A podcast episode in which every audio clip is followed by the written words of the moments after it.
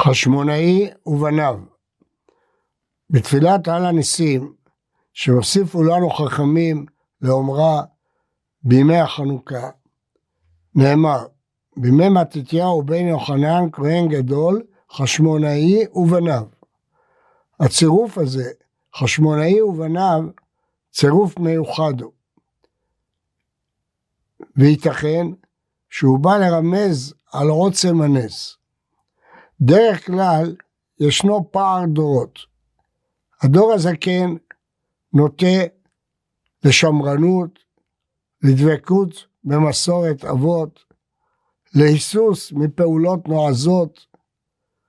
לעומתו הדור הצעיר הוא חדשן, נועז, מוכן להיאבק ולהילחם. לפעמים הפער הזה יוצר אי הבנה, אבל לפעמים כאשר מתאחדים האבות והבנים, יש לנו צירוף של הזקנה, צירוף של הדבקות במסורת אבות, עם הנועזות והאומץ של הצעירים. חשמונאי ובניו, נס חנוכה יכל להתרחש מכיוון שבאותה תקופה הייתה אחדות דעות בין חשמונאי לבניו.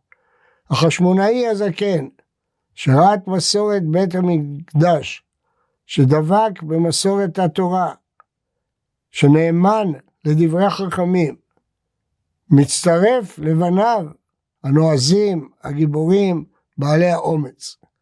כאשר משרתים יחד הדור הקודם והדור החדש, משתפים פעולה, אז יש ניצחון.